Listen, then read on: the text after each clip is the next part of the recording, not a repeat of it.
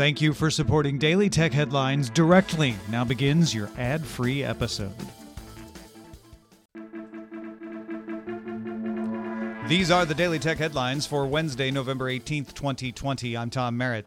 Apple announced the App Store Small Business Program that, starting January 1st, will let developers who earn less than $1 million in annual sales apply for a reduced commission rate, where Apple would only take 15% instead of 30% of sales. Once you reach a million dollars in a year, your rate automatically goes up to 30% from then onward. Sensor Tower estimates 98% of developers would qualify for the reduced rate. Those developers make up 5% of total App Store revenue. More details about applications and processes will be released in December. The US FCC has voted to open additional spectrum for Wi Fi use. This is in addition to the 1200 megahertz of spectrum in the 6 gigahertz band it opened in April.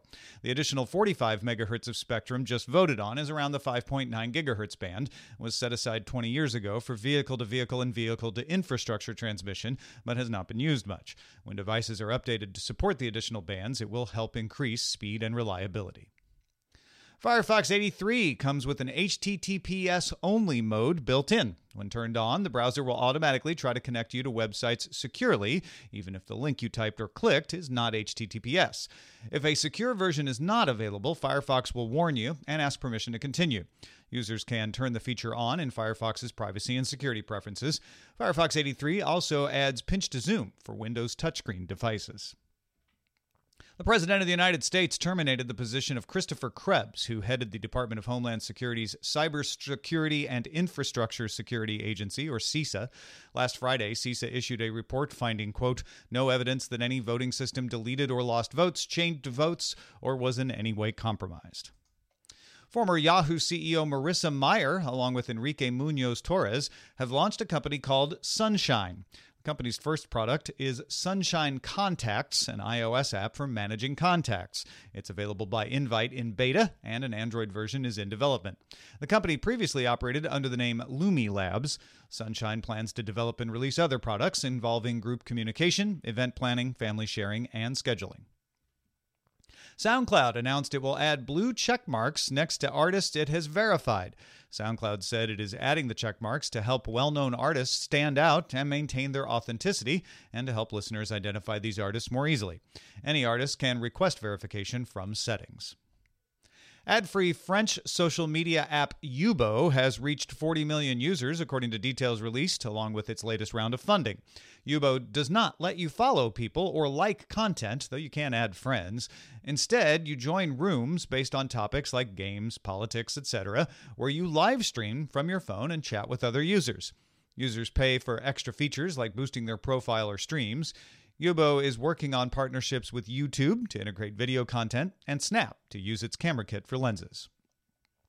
Chrome 87 will prioritize active tabs to reduce CPU usage by five times. Google also promises Chrome will now use less power and memory. Chrome is also getting tab search starting on Chromebook. Oppo showed off the Oppo X 2021 concept phone with a continuously variable OLED display.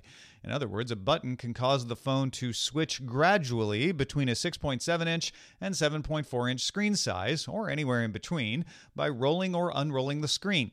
In a demo for Engadget, the phone made the transition while video played and resized itself on the fly. It works by rolling a laminated OLED panel around a 6.8 millimeter diameter roll motor into a hidden compartment.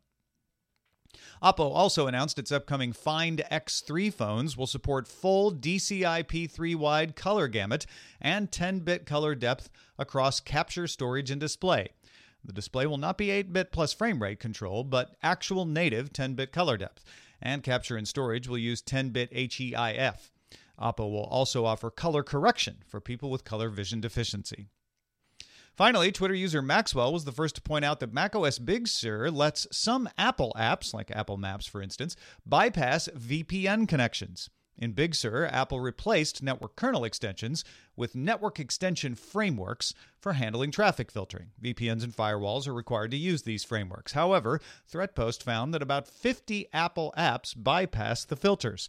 That can be a privacy leak when using a VPN, and Patrick Wardle showed on Twitter how these apps could be used by malware to bypass firewalls entirely. For more discussion of the tech news of the day, subscribe to dailytechnewsshow.com. Remember to rate and review Daily Tech Headlines wherever you get your podcasts. Thanks for listening. Talk to you next time.